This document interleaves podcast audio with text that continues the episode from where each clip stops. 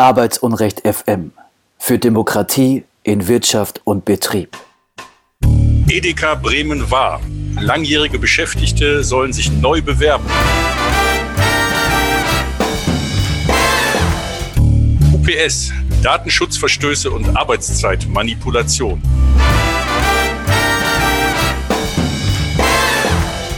Primark gegen Betriebsräte.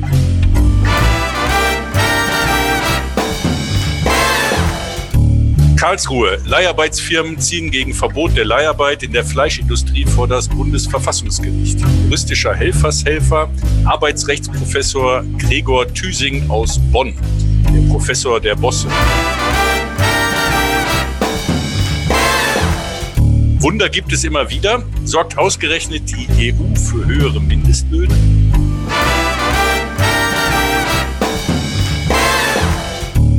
Rubrik Recht und Billig. Wozu ein Betriebsrat? Arbeitslager heißt jetzt Quarantäne. 1000 Spargelstecherinnen und Spargelstecher in Diepholz wegen Corona-Infektion weggesperrt. Arbeiten, schlafen, arbeiten. Kein Ausgang, keine Freizeit.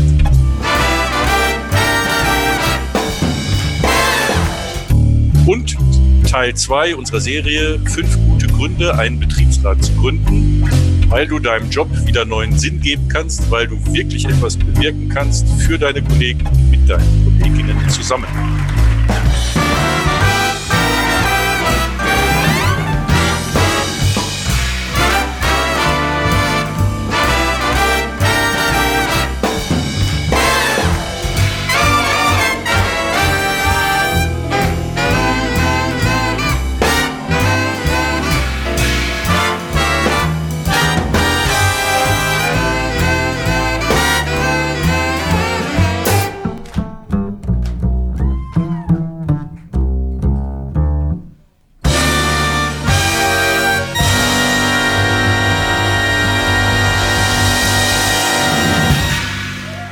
Mein Name ist Elmar Wiegand. Ihr hört Arbeitsunrecht FM, die Sendung Nummer 19. Wir zeichnen auf am 13. Mai 2021, einem Feiertag, an dem man ja eigentlich nicht arbeiten sollte, aber wir sind ja jeden Donnerstag, deshalb ist das mal eine Ausnahme. Ich sehe mich als sowas wie ein Müllmann oder ähm, Notarzt. Ich grüße euch aus dem Büro der Aktion gegen Arbeitsunrecht in der Luxemburger Straße in Köln-Sülz. Diese Sendung wird Sonntag und Dienstag auf Radio Flora und am Mittwoch auf Radio Dreieckland ausgestrahlt. Schöne Grüße nach Hannover und Freiburg und alle, die uns äh, im Netz hören, über Internetradio. Apropos Freiburg, wir wollen eine Freiburger Redaktion für diese Sendung aufbauen in Zusammenarbeit mit Radio Dreieckland, wo wir mittwochs zweimal im Monat zu hören sind. Wenn ihr Interesse habt mitzumachen, meldet euch unter kontakt.arbeitsunrecht.de. Ich wiederhole, kontakt.arbeitsunrecht.de. Was haben wir heute im Programm? Gleich kommt meine Kollegin Jessica Reisner mit Union Busting News. Dann spreche ich mit dem Rechtsanwalt Martin Bechert. Heute Teil 2 unserer Serie fünf, fünf gute Gründe, einen Betriebsrat zu gründen. Folge 2, gib deinem Job einen neuen Sinn, gib dir in der Firma eine neue Perspektive, verbessere deinen Alltag und den deiner Kolleginnen, mach den Unterschied, sei wichtig, lerne dazu und gestalte dein Leben mit. Danach interviewe ich den Journalisten Grzegorz Schimanowski. Er berichtet über skandalöse Wohn- und Arbeitsbedingungen osteuropäischer Erntehelfer in Diepholz, Niedersachsen.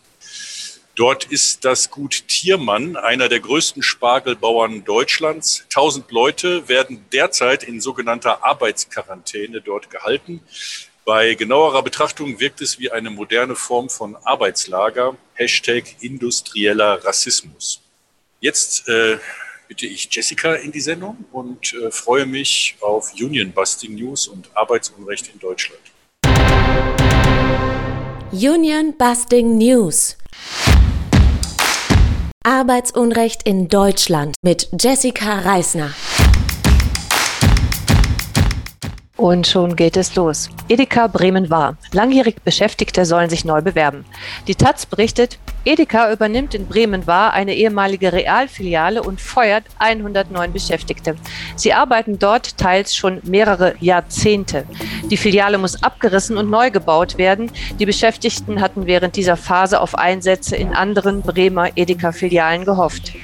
Die Kündigungen sparen Edeka Geld. Der Konzern versucht damit, das Recht auf Weiterbeschäftigung zu umgehen, das bei einem Betriebsübergang gelten würde. Es ist nicht klar und gesichert, ob die Filiale nach der Neueröffnung Eröffnung noch tarifgebunden sein wird. Verdi-Geschäftsführer Markus Westermann sagt, Edeka sei in anderen Regionen auf die Art schon aus dem Tarif ausgetreten. Verdi befürchtet, dass Edeka mittelfristig sogar ganz aus der Tarifbindung aussteigen will. Bei Edeka wird man bisher meist noch nach dem Flächentarifvertrag mit Verdi entlohnt, der für eine Vollzeitstelle 2700 Euro brutto vorsieht. Doch privatisierte Edeka-Märkte, zu erkennen an einem Nachnamen im Titel, unterliegen nicht der Tarifbindung. Sie müssen nur den Mindestlohn zahlen. Verdi bereitet Proteste vor. Wir senden solidarische Grüße nach Bremen. Köln. Report Mainz berichtet über chaotische Zustände, Datenschutzverstöße und Arbeitszeitmanipulation bei UPS am Flughafen Köln-Bonn. 3000 Beschäftigte hat UPS am Flughafen Köln-Bonn. Täglich werden hier Hunderttausende Pakete sortiert. Der Boom des Onlinehandels während der Pandemie macht sich hier besonders bemerkbar. Mitarbeiter versinken in Paketbergen und das ist wörtlich gemeint. Die Beine vieler Mitarbeiter sind laut dem Bericht von Report Mainz voll blauer Flecken, Fluchtwege seien immer wieder versperrt, herabfallende Pakete verletzen Mitarbeiterinnen und Mitarbeiter. Report Mainz liegen mehrere hundert Stechkarten vor, auf denen keine Pausen vermerkt sind. Ein Mitarbeiter bestätigt, dass acht oder neun Stunden ohne Pause gearbeitet wird. Das würde schon seit Jahren genau so laufen. Die Beschäftigten werden so stark unter Druck gesetzt, dass sie auf Pausen verzichten und es mitunter sogar nicht mehr rechtzeitig auf die Toilette schaffen. Wer sich beschwert, wird heruntergemacht, mit Schikanen und Kündigung bedroht. Beschäftigte haben nach sechs Stunden Arbeit eigentlich das Recht auf 30 Minuten Pause. Der Betrug, die Pausen durcharbeiten zu lassen, spart dem Konzern nicht nur Gehaltskosten für Überstunden, sondern auch Lohnsteuer und Sozialversicherungsabgaben. Bei dem möglichen Umfang des Betrugs dürften hier bereits ganz erhebliche Summen aufgelaufen sein. Dazu sollen erhebliche Datenschutzverstöße kommen. Schon einfache Vorarbeiter sollen Zugriff auf ärztliche Atteste und Diagnosen haben. Der Betriebsrat habe, so heißt es in dem Bericht, nicht eingegriffen. Wir von der Aktion gegen Arbeitsunrecht wissen jedoch sehr genau, dass es bei UPS am Köln-Bonner Flughafen durchaus aktive Betriebsratsmitglieder gibt, die jedoch von einer managementnahen Mehrheit überstimmt werden. Im April 2022 stehen die turnusmäßigen Betriebsratsneuwahlen an. Es wäre wohl dringend an der Zeit, hier bei UPS für andere Mehrheiten zu sorgen. Wir unterstützen gegebenenfalls gerne. Hannover, Berlin und Weiterstadt. Primark gegen Betriebsräte. Verdi berichtet, nach einem Umsatzeinbruch von rund 40 Prozent im Corona-Jahr 2020 will das Management des Textildiscounters umstrukturieren. Das heißt für gewöhnlich, es stehen Arbeitsverdichtung, Flexibilisierung, Lohnkürzungen und Kündigungen ins Haus. Dabei stören aktive Betriebsräte. So erklären wir, Verdi und andere sich die Angriffe auf die Betriebsratsgremien in Filialen in Hannover, Berlin und Weiterstadt. Einer der Betroffenen ist der Hannoveraner Betriebsratsvorsitzende Ralf er engagiert sich bereits seit Jahren für bessere Arbeitsbedingungen und initiierte den örtlichen Betriebsrat. Er konnte 2016 mit seinen Kolleginnen und Kollegen in einem siebentägigen Streik die Tarifbindung für die heute 32 Primark-Filialen in Deutschland durchsetzen. Der Betriebsrat konnte außerdem die Videoüberwachung der Beschäftigten in Hannover einschränken und die Einführung des branchenüblichen Feiertagszuschlags von 100 Prozent durchsetzen. Interessant ist hier für uns das Konstrukt, das Primark benutzt, um den Kündigungsversuch durchzudrücken. Das Management wirft Ralf vor, im Homeoffice von seinem privaten Rechner aus einen Vorschlag für einen Dienstplan an eine Einigungsstelle geschickt zu haben. Deshalb hätten sich zeitweise Personaldaten auf seinem persönlichen Computer befunden. Also Achtung, liebe Betriebsräte, dringt mit aller Macht darauf, dass ihr für das Homeoffice Arbeitsgeräte durch das Unternehmen gestellt bekommt. Sonst kann das Unternehmen versuchen, solch falsche Bescheidenheit auch noch gegen euch zu benutzen. Wir senden natürlich von dieser Stelle solidarische Grüße an die Primark Betriebsräte. Seite. Karlsruhe. Leiharbeitsfirmen ziehen gegen die Einschränkung der Leiharbeit in der Fleischindustrie vor das Bundesverfassungsgericht. Leiharbeitsfirmen wollen die im Arbeitsschutzkontrollgesetz festgeschriebenen Einschränkungen in der Fleischindustrie außer Kraft setzen. Sie haben in Karlsruhe Verfassungsbeschwerde gegen das Arbeitsschutzkontrollgesetz eingereicht. Die vier beschwerdeführenden Unternehmen sind Time Partner, Simul Personalmanagement, DPK Deutsche Personalkonzepte und Compact Food Services. Unterstützung bekommen sie vom Bundesarbeitgeberverband der Personaldienstleister BAP und dem Interessensverband Deutscher Zeitarbeitsunternehmen IGZ. Im Spiegel heißt es zur Erklärung, und jetzt kommt's, das Verbot der Zeitarbeit für den Bereich der Schlachtung sei nicht verhältnismäßig. Durch das Gesetz seien Aufträge weggebrochen und langjährige Mitarbeiter an Kundenbetriebe verloren gegangen. Das sei existenzbedrohend. Unsere Deutung wäre da genau andersrum. Das scheint ja tatsächlich existenzsichernd zu sein, dieses Arbeitsschutzkontrollgesetz. Denn diese Äußerung heißt ja nichts anderes, als dass diese Menschen jetzt Festanstellungen haben. Prozessbevollmächtigter ist Professor Dr. Gregor Thüsing auf Seiten der Leiharbeitsfirmen. Er ist Professor an der Universität Bonn und hatte sich 2012 schon für eine erhebliche Einschränkung des Streikrechts für alle systemrelevant Beschäftigten eingesetzt. Unsere Forderung lautet, Leiharbeit gehört grundsätzlich verboten, das unternehmerische Risiko darf nicht auf die Beschäftigten abgewälzt werden. Brüssel. Neue EU-Mindestlohnrichtlinie. Seit Oktober 2020 liegt dem EU-Parlament der Entwurf einer Richtlinie für angemessene Mindestlöhne und Tarifbindung vor. Die niederländische Sozialdemokratin Agnes Jongorius und der CDU-Abgeordnete Dennis Radke sind als sogenannte Berichterstatter für die Richtlinie zuständig. Sie wollen mit zahlreichen Verschärfungen der Richtlinie auf EU-Ebene mehr Tarifbindung und höhere Mindestlöhne durchsetzen. So fordern die beiden EU-Parlamentarier, dass es den EU-Regierungen verboten sein soll, gewerkschaftsfeindliche Gesetze zu erlassen, wie zum Beispiel in Ungarn. Gleichzeitig sollen Regierungen dazu verpflichtet werden, nationale Aktionspläne zur Erhöhung der Tarifbindung aufzustellen. Geht es nach den beiden Abgeordneten, sollen solche Pläne alle EU-Länder mit einer Tarifbindung von unter 90 Prozent verabschieden. 90 Prozent, das erreichen bislang überhaupt nur fünf EU-Staaten, nämlich Österreich, Frankreich, Belgien, Finnland und Schweden. In Deutschland liegt der Anteil der Tarifbindung nur bei 51 Prozent. Radke und Jongorius setzen sich außerdem für eine Festschreibung höherer Mindestlöhne ein. Sie meinen, dass Mindestlöhne immer unangemessen sind, wenn sie nicht mindestens 60 Prozent des nationalen Medianeinkommens erreichen. Für Deutschland würde das heißen, dass der Mindestlohn auf 12 Euro steigen müsste. Bislang haben in der EU nur Frankreich, Portugal und Schweden einen Mindestlohn oberhalb von 60 Prozent des Medianeinkommens. Ist euch aufgefallen, Frankreich ist das einzige Land, was beiden Kriterien gerecht werden würde. Also an diesen Streikmethoden in Frankreich scheint doch irgendwie was dran zu sein. Im September soll der zuständige Ausschuss über die Richtlinie und die diversen Anpassungen abstimmen. Im Oktober das Plenum des Parlaments. Sollte es zu einer Einigung der beiden Gremien kommen, könnte die Richtlinie wohl frühestens im Sommer 2022 in Kraft treten. Wir sind sehr gespannt und werden das natürlich verfolgen. Recht und billig. Wozu ist ein Betriebsrat gut? Zum Beispiel in einem Krankenhaus. Der Betriebsrat hat bei der Ausgestaltung eines Besuchskonzepts während der SARS-CoV-2-Pandemie mitzubestimmen. Das Landesarbeitsgericht Köln gab in dieser Frage einem Betriebsrat recht, weil bei der Gestaltung eines Besuchskonzepts der Gesundheitsschutz der Beschäftigten zu berücksichtigen ist. Das war's von mir. Union Busting News. Arbeitsunrecht in Deutschland.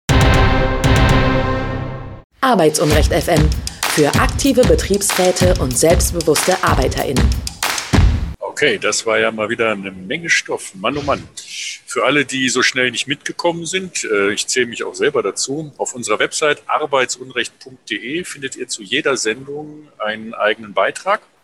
Dort könnt ihr die Sendung auch nochmal nachhören in verschiedener Form, YouTube, Podcast oder als Radiosendung mit Musik. Aber es gibt auch äh, Infos und Links zu allen Meldungen, die Jessica hier vorgelesen hat. Äh, und da könnt ihr euch äh, da nochmal schlau machen, was dahinter steckt. Ja, wollen wir noch ein bisschen über die größten Hämmer reden, die du da berichtet hast? Ich finde halt besonders interessant, äh, dass sich jetzt die Leiharbeitsunternehmen äh, beschweren, dass äh, die Abschaffung der Leiharbeit ja dazu geführt hat, dass Leute festangestellt wurden. Das würde ihr Geschäftsmodell in Frage stellen. Das kommt mir so ein bisschen so vor, als wenn äh, die Chicagoer Mafia unter El Capone sich beschwert, dass die Aufhebung der Prohibitionsgesetze ihre Geschäftsmodelle, nämlich den Schmuggel von Alkohol und äh, das Schwarzbrennen, äh, gefährdet. Also es ist ja vollkommen crazy eigentlich, oder? Ja, es ist verrückt und es ist auch wirklich bemerkenswert, dass äh, dieser Thüsing da wieder quasi aus seinem Grab steigt. Der Mann, das wird wahrscheinlich viele Zuhörer und Zuschauer interessieren, hat sich ja dafür eingesetzt, dass die Beschäftigten, die in der Daseinsvorsorge arbeiten, nicht mehr streiken dürfen sollen, beziehungsweise dass ihr Streikrecht scharf eingegrenzt werden soll. Also das bezog sich dann auf Beschäftigte im Flug- und Schienenverkehr, Telekommunikation, Bildungswesen, Versorgung mit Energie und Wasser, Entsorgung, Zahlungsverkehr, Landesverteidigung, innere Sicherheit und weitere Bereiche. Also im Großen und Ganzen wollte der das Streikrecht insgesamt schleifen. Ja, gegen eine Sache muss ich mich wehren, äh, dass der Mann aus seinem Grab steigt. Ähm, der ist nämlich gar nicht so alt. Also in diesem Standardwerk, was ich selber mit verfasst habe, damals mit Werner Rügemer, ist nachzulesen, dass er Jahrgang 71 ist. Der Mann ist also jünger als ich selber und ich bin auch noch voll fit und im Saft. Ja, das ist also eine wichtige Person, äh, auch interessante Karriere. 2000 war er im Bertelsmann-Konzern Assistent des Vorstandsvorsitzenden und dann hat er einen Lehrstuhl gehabt an der privaten Bucerius Law School in Hamburg, auch eine Schmiede von dezidierten Gegnern der arbeitenden Klasse. Und wie gesagt, ja, hast du schon richtig erklärt, er arbeitet ständig auf universitärer Ebene äh, durch Gutachten und Studien und so äh, an der Verschärfung des Arbeitsrechts im Sinne der Arbeitgeber. Äh, auch dort äh, zusammen mit dem ZAAR, das ist die Münchner äh, Kaderschmiede für Hardcore-Juristen und Gesetzesverschärfung. Gregor Thüsing, ein Mann, den man im Auge behalten Ja. Du würdest also sagen, äh, da er erst 1971 geboren ist, so jung und schon so verdorben. das vielleicht auch nicht. Aber ich glaube, der ist, äh, das ist ein Mann in den besten Jahren. Der ist also keineswegs irgendwie im Abseits. Ähm, aber na gut, mal sehen, was daraus wird. Wir bleiben dran. So, jetzt rufe ich den Martin Bechert in die Sendung. Ich moderiere mal eben an. Ähm, es gibt zu wenig Betriebsräte in Deutschland. Äh, es gibt noch nicht mal korrekte Zahlen dazu, sondern nur stichprobenartige Schätzungen des Instituts für Arbeit und Berufsforschung, Arbeitsagentur in Nürnberg. Die sagen, es sind neun Prozent aller wahlfähigen Betriebsräte mit mehr als fünf Beschäftigten. Äh, wir bezweifeln diese äh, Zahlen stark. Es sind wahrscheinlich sogar noch wesentlich weniger als neun Prozent aller Betriebe, die einen Betriebsrat haben. Wir wollen das ändern und wir wollen euch ermutigen, Betriebsräte zu gründen, allerdings nicht überstürzt. Das muss gut vorbereitet sein. Es könnte das spannendste Kapitel eurer beruflichen Karriere sein und vielleicht auch das kürzeste, wenn ihr das falsch macht. Also äh, lasst euch gut beraten. Aber hier geht es jetzt um Gründe, einen Betriebsrat zu gründen. Und Teil zwei. Ähm, persönliches Wachstum, neuer Sinn in der Arbeit, wirklich etwas bewegen, den Kollegen und dir selber helfen. Das ist jetzt also im Grunde auf das Individuum, auf die Kandidaten äh, konzentriert mal, was wir heute machen, warum Leute äh, das tun sollten und was sie selber dabei zu gewinnen haben. Du hast das äh, vorgeschlagen und erklär doch mal, was dich dazu bewegt hat. Also ich muss erklären, Martin ist äh, langjähriger, sehr erfahrener Anwalt und Betriebsratsberater äh, in Berlin. Ja, also ich habe das deshalb äh, vorgeschlagen, weil ich das tatsächlich irgendwie was auch eine Erfahrung von mir ist, dass einfach viele Betriebsräte äh, äh, oder Betriebsratsmitglieder und auch äh, Gründende tatsächlich so, das ist, es gibt immer so ähm, viele Leute, die sind irgendwie, ich sag mal so, so gestrandet irgendwo in irgendwelchen Betrieben. Nicht? Das war vielleicht ein Ferienjob eigentlich oder äh, äh also so Semesterferienjob oder sowas und dann entwickelt sich da draus was. Und diese Leute sind zum Teil, ist es so, dass die äh, abgeschlossene Studiengänge haben, aber dann eben trotzdem da hängen bleiben, vielleicht einfach, weil es irgendwie äh, tolle Kollegen gibt oder so. Und äh, ja, da gibt es also viele Leute, die dann Betriebsrat gegründet haben oder die im Betriebsrat sind und die diese Position auch nutzen für persönliches Wachstum und gleichzeitig irgendwie ihre Expertise und ihr Können äh, dann auch in den äh, Dienst der Kollegen stellen können. Also das ist toll.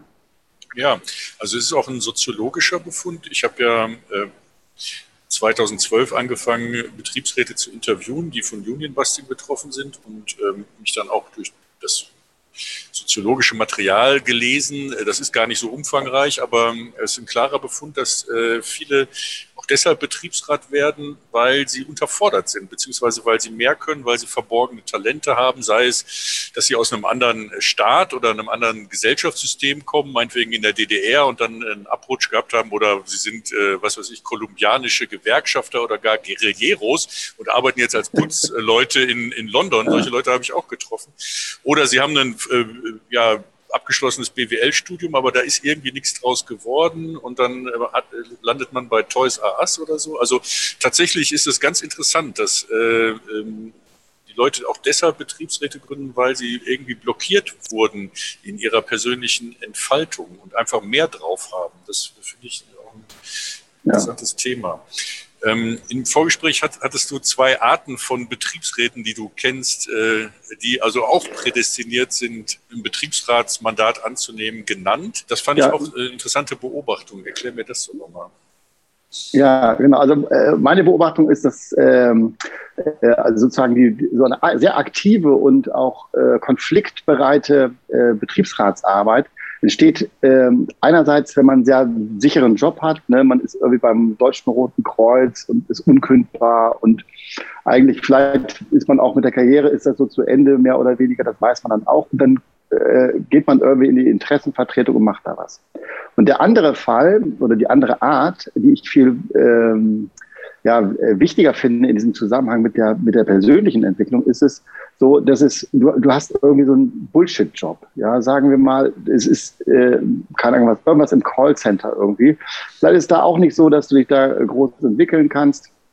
Und äh, eigentlich ist es so, entweder, also du weißt, äh, es ist auch meistens dann so, dass die Leute, äh, das ist dann nicht so besonders toll irgendwie. Ne? Es ist nicht deren, deren Traumjob, irgendwie im, im Callcenter zu arbeiten. Meistens ist es, aber die Kollegen sind halt cool. Aber da muss sich dann irgendwann was ändern. Und das ist so, so der Punkt, ne? dass man dann irgendwann zu diesem Punkt kommt und sagt, entweder das geht gut und es ändert sich was, wunderbar, vielleicht habe ich auch noch was davon, weil ich interessante Betriebsratsarbeit mache, oder es geht nicht gut, so what? Also so ein Job wie den, den ich jetzt habe, den kriege ich immer. Äh, genau, das sind so die, dieses, dieses, diese, diese letzte Art, äh, das ist eben das, was, wo man dann auch sagen kann, okay, für die Leute ist vielleicht ein Betriebsrat gründen auch tatsächlich sinnvoll, weil es eben hier so um die persönliche Entwicklung dann gehen kann. Ja, und äh, vielleicht auch, du hast äh, immer wieder den Job gewechselt, bist gegangen, wenn es äh, Mist war. Ja. Aber äh, du kannst ihn jetzt auch wieder wechseln, aber du kannst jetzt auch mal, muss auch irgend, also du fäng, fängst ja immer wieder von vorne an und vielleicht ist es auch mal an, an der Zeit, äh, etwas zu wollen und etwas zu fordern.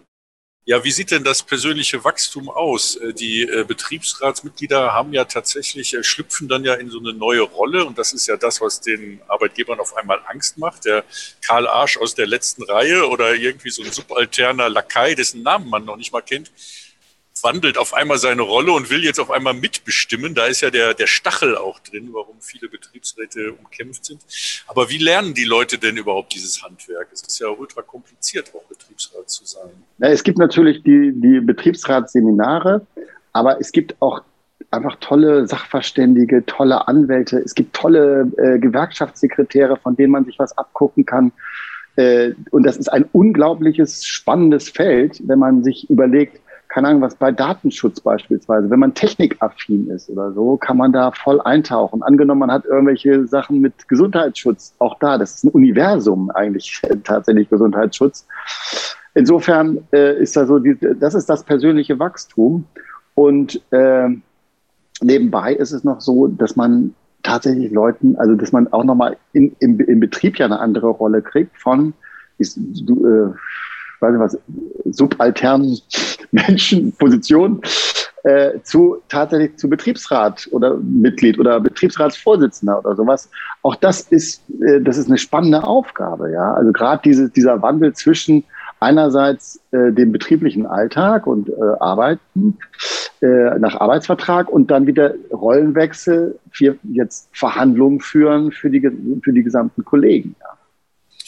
Ja, es ist äh, sicherlich auch eine sehr komplexe Tätigkeit. Also äh, bevor, bevorzugt, glaube ich, interessant für Leute, die äh, so verschiedene Talente haben. Oder man muss es halt im Gremium dann aufteilen. Aber es ist auch viel Teambuilding dabei. Wie organisiere ich eigentlich meinen Betriebsrat? Wie gucke ich, dass ich alle Abteilungen der Firma ähm, abdecke und da Leute drin habe, die mir berichten, wie da die Stimmung ist, wie ermittle ich überhaupt den Willen meiner Kollegen. Ja, es hat eine juristische Seite und so weiter. Ähm, ich meine, man muss dazu sagen, die Leute haben Anrecht auf Schulungen. Das ist relativ gut ausgebaut. Das ist schon fast eine, ja, ist im Grunde eine kleine Industrie, die sich um Betriebsratsschulungen gruppiert. Und es gibt sechs äh, Grundschulungen, wenn ihr gewählt seid, die also unangefochten sind, die ihr äh, wahrnehmen könnt. Äh, da gibt es überhaupt nichts zu kamellen und da kriegt ihr also dieses juristische Know-how dann äh, beigebracht. Ähm, ja, ähm, das also zu Teil 2. Habe ich noch was vergessen? Willst du noch was ergänzen? Äh, nö, eigentlich das äh, so von, von, von meiner Seite war es das auch. Ich, Okay. ich weiß ja auch, ihr habt ein straffes Programm. Also. Ja, wir haben ein straffes Programm. Der Jigorsch äh, wartet in der Leitung. Ja. Wir sehen uns nächste Woche wieder mit Teil 3 aus unserer Serie Ja. Fünf gute Gründe, einen Betriebsrat zu gründen. Ich sage erstmal Danke, Martin, und äh, schönes Wochenende. Grüße nach Berlin. Ja. Bis dann. Bis dann. Tschüss. Ciao. Arbeitsunrecht FM für Demokratie in Wirtschaft und Betrieb. So, jetzt rufe ich Jegorsch in die Sendung. Hallo, grüße dich. Schön, dass du da bist. Hörst du mich? Ja, Ja, der Spargelhof Tiermann im niedersächsischen Diepholz ist das Thema, über das wir reden wollen und über das größere Ganze, in, ähm, das dazugehört. Der, dieser Spargelhof gehört zu den größten Deutschlands, ich glaube der größte in Niedersachsen und er beschäftigt etwa 1000 Mitarbeiter und Mitarbeiterinnen. 130 davon haben sich laut Gesundheitsamt jetzt infiziert mit Corona und deshalb sind jetzt alle 1000 Beschäftigten in einer sogenannten Arbeitsquarantäne. Äh, Bei näherer Betrachtung sieht es aus wie eine, modern, eine Art modernes Arbeitslager. So partiell kann das sogar Formen von temporärer Leibeigenschaft annehmen, nämlich für äh, Nicht-EU-Bürger, denke ich. Was mich schockiert hat, ist, dass die Leute dort sieben Tage die Woche arbeiten. Die Bezahlung ist undurchsichtig. Außerdem, weil sie durch Corona in Gefahr waren und zudem erhebliche Lohneinbuße befürchteten, sind die Beschäftigten am 28. April 2021 in Streik getreten. Das ist für ein äh, im internationalen Vergleich sehr streikarmes Land wie Deutschland immer eine Besonderheit, wenn Leute mal in Streik treten, auch in einem wilden Streik sogar. Da ist ja jetzt keine Gewerkschaft oder irgendwas beteiligt gewesen. Ich spreche also mit dem Journalisten Grzegorz Szymanowski. Er stammt aus Polen, lebt in Berlin und berichtet für die Deutsche Welle und andere Medien über den Fall. Er ist freier Journalist. Ähm, hallo Grzegorz, äh, schön, dass du in unserer Sendung bist und am Feiertag ähm, Zeit für uns hast. Erklär uns bitte die derzeitige Lage. Wie dürfen wir uns die Situation jetzt gerade in Diepholz, also am 13. Mai, vorstellen? Ja ich, kann, ich kann vielleicht ein kurzes Update geben. Mittlerweile sind 131 äh, Menschen infiziert. Ähm, ähm, allerdings befindet sich der Betrieb nicht mehr in der Arbeitsquarantäne. Äh, an dem Tag äh, unserer Veröffentlichung, am Dienstag, am Abend, hat das Gesundheitsamt äh, festgestellt, dass ähm, die Infektion, das Infektionsgeschehen ähm, abbremst und äh, die Arbeitsquarantäne für, das ganze, für den ganzen Betrieb würde aufgehoben. Gleichzeitig ähm, würde sie äh, für eine Woche für ungefähr 200 Arbeiter verlängert. Also das heißt, ähm, es gibt 1000 Leute im Betrieb und mehr als 100 sind infiziert. Ähm, 200 sitzen weiter in Quarantäne jetzt bis zum 18. Mai und die restlichen 700 sollen theoretisch ähm, ja, nicht mehr in der Quarantäne sein. Allerdings, was ich mitbekomme, da gibt es auch Probleme. Ähm, nicht alle Arbeiter bekommen bis haben bekommen klare Informationen. Äh, es herrscht ähm, große ähm, großer Chaos, so was, was die Informationen angeht. Viele fragen sich, ob sie jetzt von dieser Quarantäne weiter betroffen, sich oder nicht, betroffen sind oder nicht, dürfen sie ausreisen oder nicht. Also das ist eine undurchsichtige Ja, ähm, ähm, ich muss das nochmal genauer erfragen. Also Arbeitsquarantäne heißt tatsächlich, wenn ich das richtig verstanden habe, die Leute arbeiten weiter, aber dürfen halt bloß nicht ihr, also werden äh, auf die Felder äh, befördert und wieder zurück, äh, dürfen also ihr, ihr, diese Kasernen oder wie, wo die da untergebracht sind, nicht verlassen. Das äh, kommt äh, de facto ja so einer gewissen äh, Zwangsarbeit gleich oder Leibeigenschaft. Auf der anderen Seite ist es so, äh, die verlassen das sowieso nicht, weil das am Arsch der Welt liegt und es da sonst auch nichts gibt und die sowieso sieben Tage die Woche arbeiten. Also wie, wie, wie muss man das beurteilen? Was ich schräg daran finde, ist, wenn jemand krank ist oder möglicherweise infiziert, dann sollte er doch nicht arbeiten. Also da, äh, das sprengt in gewisser Weise meine Vorstellungskraft. Also die Kranken arbeiten nicht. Die Kranken sind isoliert. Sie wohnen in einem separaten Gebäude und die arbeiten tatsächlich nicht. Ähm, die Firma hat, äh, hat uns versichert, dass sie, ähm, dass sie Lohn äh, weiter erhalten, ähm, Lohnfortzahlung bekommen und dass sie äh, krankenversichert sind. Ähm, also das sind mal, die Erkrankten. Ähm, ja, und die Arbeitsquarantäne ist es genauso, wie du sagst. Also ähm, man darf ähm, eigentlich ähm, die, Unter die Unterkunft nur zum Zwecke der Arbeit verlassen.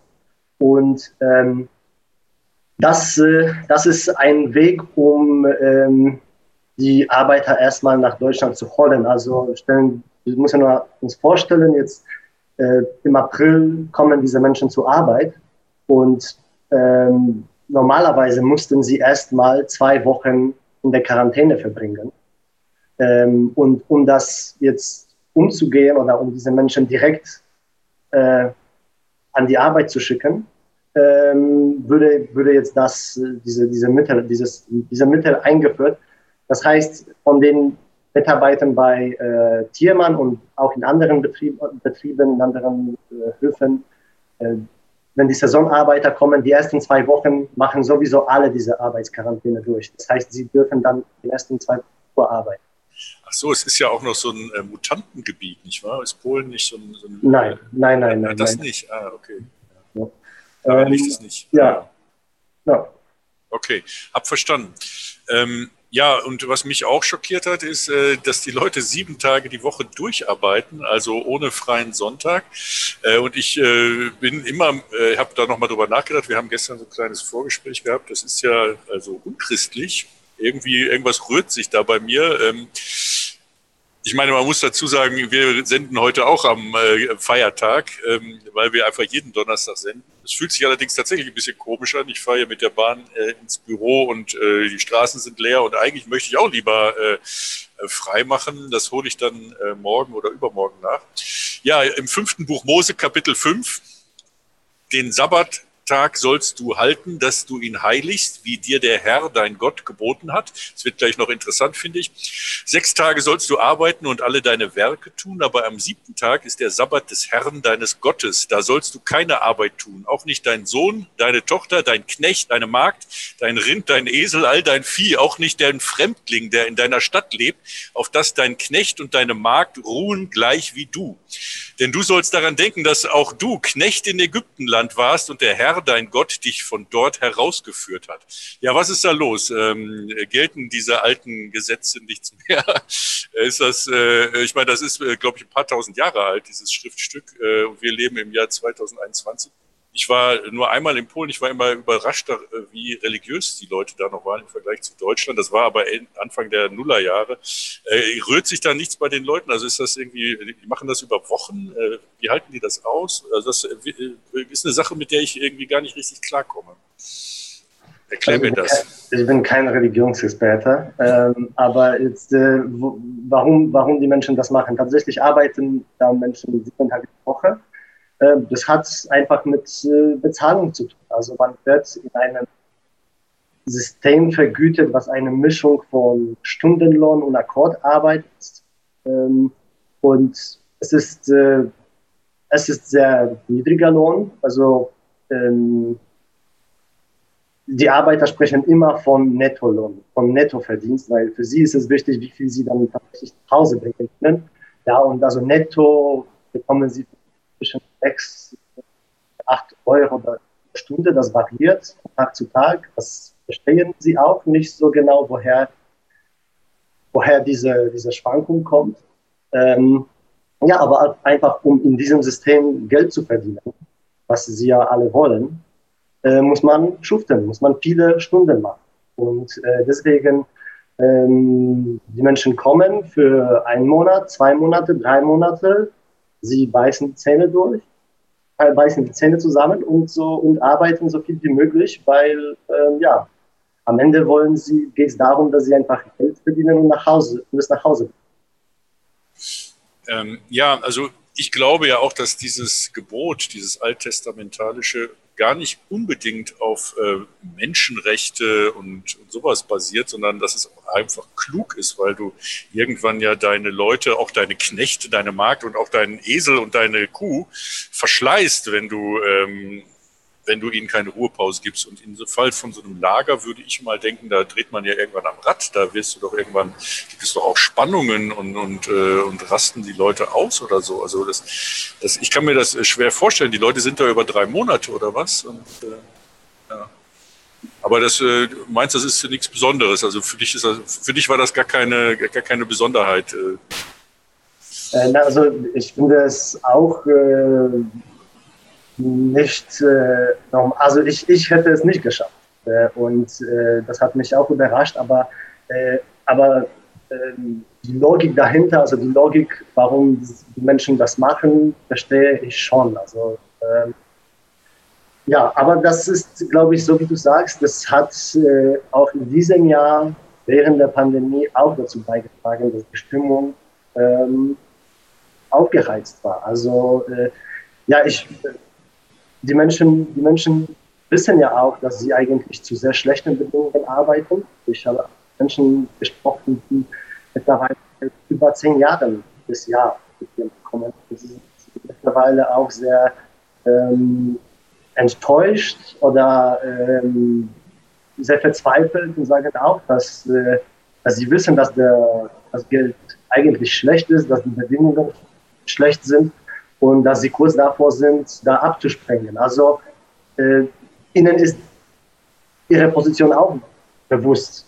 Aber, ähm, aber ähm, ja, und das, und das hat auch dazu geführt, glaube ich, dass äh, als dann die Pandemie zugeschlagen hat und äh, Quarantäne verhängt wurde, dass es dann auch so zu diesem spontanen kurzen Streik ja, lass uns noch über die Unterbringung und über die Arbeit sprechen. Äh, die polnischen Leute sind nach deinen Recherchen sozusagen höher gestellt. Also es gibt da ungefähr 400 äh, Leute aus Polen und der Rest der 1000 Leute, also 600 Leute, kommen aus äh, anderen osteuropäischen Ländern, die eine schlechtere Lage haben. Also generell muss man ja sagen, dass ähm, in den letzten, sage ich mal, 20 Jahren die Polen um Deutschland einen Bogen gemacht haben und nach England abgedampft sind, äh, was in den Nullerjahren in der Spargelernte auch große Probleme bereitet hat, weil dann äh, eben die üblichen Arbeiter nicht mehr kamen, die mussten dann ersetzt werden und so weiter. Ist auch gar nicht so einfach, diese Spargel zu stechen wohl. Ist eine Kunst für sich, die man alles mal lernen muss. Ähm, ja, äh, äh Erklär uns mal kurz, wie dieses äh, System da äh, aufgebaut ist, also dass äh, die, auch diese Hierarchisierung innerhalb der verschiedenen Nationalitäten. Mhm. Ähm, ja, also ich ähm, weiß, dass äh, von diesen 1000 Arbeiter äh, etwa 400 Polen sind und Polinnen. Ähm, ähm, ja, die zweitgrößte Gruppe oder also die zweite große Gruppe, ich weiß nicht genau, wie viele das sind, das sind Rumänen, Rumäninnen, ähm, mittlerweile, es kann sein, dass sie auch die größte Gruppe sind, das weiß ich aber nicht. Ähm, ja, und ich, und es ist so, dass man, dass es auf der Arbeit so eine Art Arbeitsteilung gibt. Also die Polen arbeiten eher in den Hallen bei, bei so, beim Sortieren, Waschen und Packen von Spargel. Und die äh, Menschen aus Rumänien arbeiten eher auf den Feldern. Äh, und das ist diese generelle Aufteilung. Und ich glaube, das ist einfach damit zu erklären, dass Polen äh, schneller äh, in die der EU beigetreten ist als Rumänien. Das war ein, ein paar Jahre Unterschied.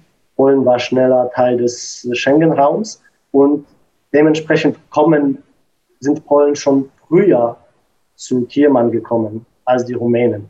Und die haben sich einfach ein bisschen hochgearbeitet, haben sich da haben gelernt, die Maschinen zu bedienen und irgendwie auch äh, andere Positionen äh, angenommen. Und, äh, und ja, und dann, als es dann die Arbeit auf dem Feld, auf den Feldern vielleicht nicht mehr so attraktiv für sie geworden ist, dann, dann suchen Landwirte, aber auch in anderen Branchen wird dann weiter östlich oder in anderen Ländern gesucht, wo Durchschnittslohn niedriger ist. Ja, verstehe. Ja, mittlerweile ist der Trend ja sogar, dass sie äh, Leute von außerhalb der EU suchen und auch aktiv anwerben. Das haben wir hier in der Sendung schon berichtet. Also das Arbeitsamt äh, leistet da äh, Pionierdienste aus Georgien, Nordmazedonien und so weiter Leute anzusammeln. Und da kriegt es auch wieder so eine Leibeigenschaftskomponente, weil der rumänischen und bulgarischen Leute können als EU-Staatsbürger jederzeit gehen während die anderen äh, das eben nicht können, deren Aufenthaltserlaubnis ist an die Arbeit gekoppelt und wenn sie dann einfach abhauen und meinetwegen als Obdachlose auf der Straße landen, dann äh, sind sie sogar illegal. Ähm, naja, ähm, gut. Äh, du hast mir erklärt, und das finde ich auch noch interessant, die Leute denken jetzt auch gar nicht so unbedingt an den Wochen- oder Monatslohn, sondern sie versuchen sich so ein Batzen Geld äh, zu erarbeiten, von dem sie sich dann eine Anschaffung äh, kaufen und die kriegen dieses Geld und das ist auch skurril, finde ich, auch so, äh, es kommt mir vor wie aus dem Film aus dem 19. Jahrhundert. Sie kriegen das Geld dann am Ende erst ausgezahlt in, in so einem, äh, was, wie darf ich mir das eigentlich vorstellen? Oder du weißt es ja auch nicht, du hast mit den Leuten jetzt telefoniert, aber kriegen die dann so einen Briefumschlag in die Hand gedrückt oder wie darf man sich das vorstellen? Ja, also das Geld äh, wird ähm, tatsächlich am letzten Tag, am Tag der Abreise äh, ausgezahlt. Ähm, jede Woche bekommt man 100 Euro Vorzahlung, also ja, Vorschuss, Monat, genau. Vorschuss, genau. Dann im Monat sind das dann etwa 400 Euro. Ähm, und der Rest wird am letzten Tag ausgezahlt. Das ähm, ja, hängt davon ab, wie lange man die Menschen da kommen. Ähm, aber ähm, ja, das ist, äh, so wie ich von äh, Gewerkschaftler gehört habe, ist es auch ein, äh, ein Weg, äh, die da bei, bei der Zahlung ein bisschen zu tricksen. Das heißt, wenn die Menschen schon kurz vor der Abreise stehen, äh, vielleicht der Bus schon da ist, der auf sie wartet, und da hören sie, dass sie irgendwie ein paar hundert Euro tatsächlich weniger bekommen, als sie dachten, dann sind sie auch nicht in der Position, da groß, groß zu streiten oder äh, irgendwie vor Gericht zu ziehen, weil sie kurz vor der Abreise stehen. Und äh, ja, wenn da vielleicht eine Person oder zwei Personen festmachen, dann ähm, die, mit denen kann man, kann der äh, Arbeitgeber dann noch behandeln, aber ähm, das ist so genauso ein Weg, äh, ja, um dabei bei Lohn eventuell aufzuflixen. Ja, du, äh, also was die Leute am meisten stört, ist wohl die äh, auch die Intransparenz, ja, dass sie äh, gar nicht wissen, warum, wie viel oder wieder wie wenig Lohn da ist. Ähm, äh, was haben die dir noch erzählt? Also was stört die da eigentlich am meisten? Das mit der Sonntagsarbeit ist wohl anscheinend nur mein, mein Reflex. Das, äh, aber was haben die selber gesagt? Was ist, äh, was, was ist der größte Ärger? Also das ist tatsächlich diese Mischung von von Bezahlung in Stundenlohn und Akkordarbeit. Ähm, weil äh, die Menschen oft, äh, diese, dieses Vergütungssystem ist un, unsicht, undurchsichtbar, intransparent und die Menschen wissen oft nicht, wie, sie, wie viel sie äh, an, diesem, an einem Tag verdienen werden und äh, oft wissen sie auch nicht, wo, also wie, ähm, woher kommt Ihr Tageslohn? Also äh, es wird jeden Tag nach der Arbeit äh, werden, Arbeits, werden Tageslöhne für die Arbeitsgruppen aneinander geschrieben. Äh, und äh, so wie es in Ihren Verträgen steht, Sie haben 24 Stunden, um diesen Tageslohn anzufechten. Ähm, und eventuell klagen, dass Sie tatsächlich mehr gearbeitet haben ja, äh, eine, eine, eine, äh, eine Person hat zu mir gesagt, es ist, es ist keine, keine Wand mit, mit der Zahlung, sondern so Wall of Tears, so äh, Klagemauer. Klagemauer, genau. Ja. naja, verstehe. Ja gut, äh, Gregor, noch zum Abschluss. Ähm, äh, wenn du jetzt selber dir die Lage anguckst und äh, deinen gesunden Menschenverstand einschaltest, was hat dich am meisten gewundert oder wo meinst du, äh, was, was ärgert dich am meisten oder was müsste am dringendsten geändert werden? Was geht gar nicht an dem Fall, den du da jetzt äh, berichtet hast? Hm. Ja, also diese intransparent, dieses intransparente Vergütungssystem, das hat mich schon ähm, sehr gewundert und äh, ich, ich war als Journalist frustriert, weil dass ich das, dass, es, dass ich das nicht verstehen kann, wie die Menschen vergütet werden und äh, es hat mich äh, überrascht, dass sie das auch nicht so gut verstehen. Und, da, und das war, das war eine große, ähm, ja, ein großer Punkt in den Gesprächen. Ähm, ja, und ich glaube, ähm, auch vielleicht die Art und Weise, wie mit Menschen da vor Ort umgegangen wird. Also ein großer Punkt, ein wichtiger Punkt, den, den viele erwähnt haben, war auch, dass sie dass sie tatsächlich ähm, weniger Informationen bekommen, äh, dass sie äh, vor allem in dieser Situation äh, ja auf, äh, auf, auf sich selbst so angewiesen sind und äh, irgendwie wenig Interesse von Seiten der, des Arbeitgebers für sie besteht. Gab es da eigentlich irgendwen, der gewerkschaftlich organisiert war? Was ist eigentlich mit der großen Solidarność? Ich meine, ich bin jetzt alt, ich kenne das noch aus dem Fernsehen und hatte für uns früher immer einen legendären Ruf, aber ich weiß, dass da nicht viel bei äh, nicht viel von übergeblieben ist, aber gab es da irgendwen, der äh, gewerkschaftlich organisiert war? Oder gibt es da irgendwie in Polen Leute, die sich um solche Leute vielleicht kümmern könnten oder so? Also davon weiß ich nichts. Ich habe niemanden gehört, der da gewerkschaftlich organisiert war. Und in Polen ähm, haben die Gewerkschaften eine ganz andere, glaube ich, Position als in Deutschland. Äh, populär haben einfach ein, ja, äh, einen anderen Ruf. Man organisiert sich eher, wenn man an, an Leute in meinem Alter denkt. Ich kenne niemanden, glaube ich, in Polen, der in einer Gewerkschaft organisiert ist. Naja, okay. Ja, ich meine, in Deutschland ist die Lage hinter den Kulissen auch schlechter, als man im Ausland so gemeinhin denkt. Äh, da ist immer große Verwirrung. Äh, Deutschland, äh, die deutschen Gewerkschaften sind im Ausland, haben die einen wesentlich besseren Ruf als in Deutschland selber, glaube ich. Aber das ist eine lange Debatte und ich weiß auch gar nicht, ob man das miteinander vergleichen kann. Ja gut, äh, Grzegorz, dann danke ich dir äh, für, die, für das Interview, auch für die Arbeit, die du äh, gemacht hast. Und äh, wir hören voneinander. Wenn du wieder was Neues hast, melde dich gerne. Halt uns auf dem Laufenden. Bis dann. Tschüss. Arbeitsunrecht FM. Unabhängige Berichte aus der Arbeitswelt. Unterstützen Sie uns als Fördermitglied. Alle Infos unter www.arbeitsunrecht.de.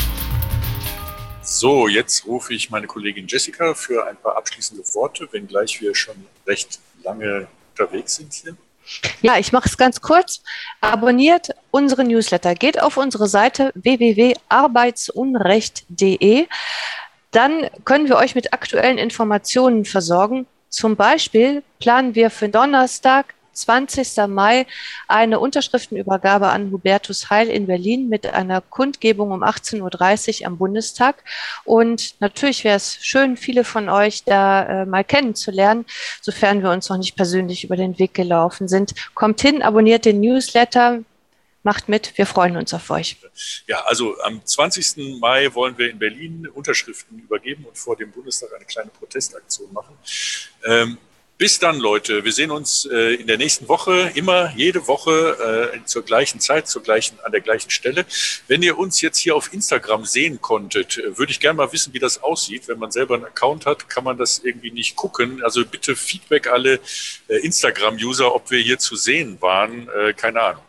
Bis dann, äh, haltet die Ohren steif, macht's gut, werdet gesund, bleibt gesund äh, und ähm, grüßt mir alle Bekannten und Freunde. Tschö. Tschüss.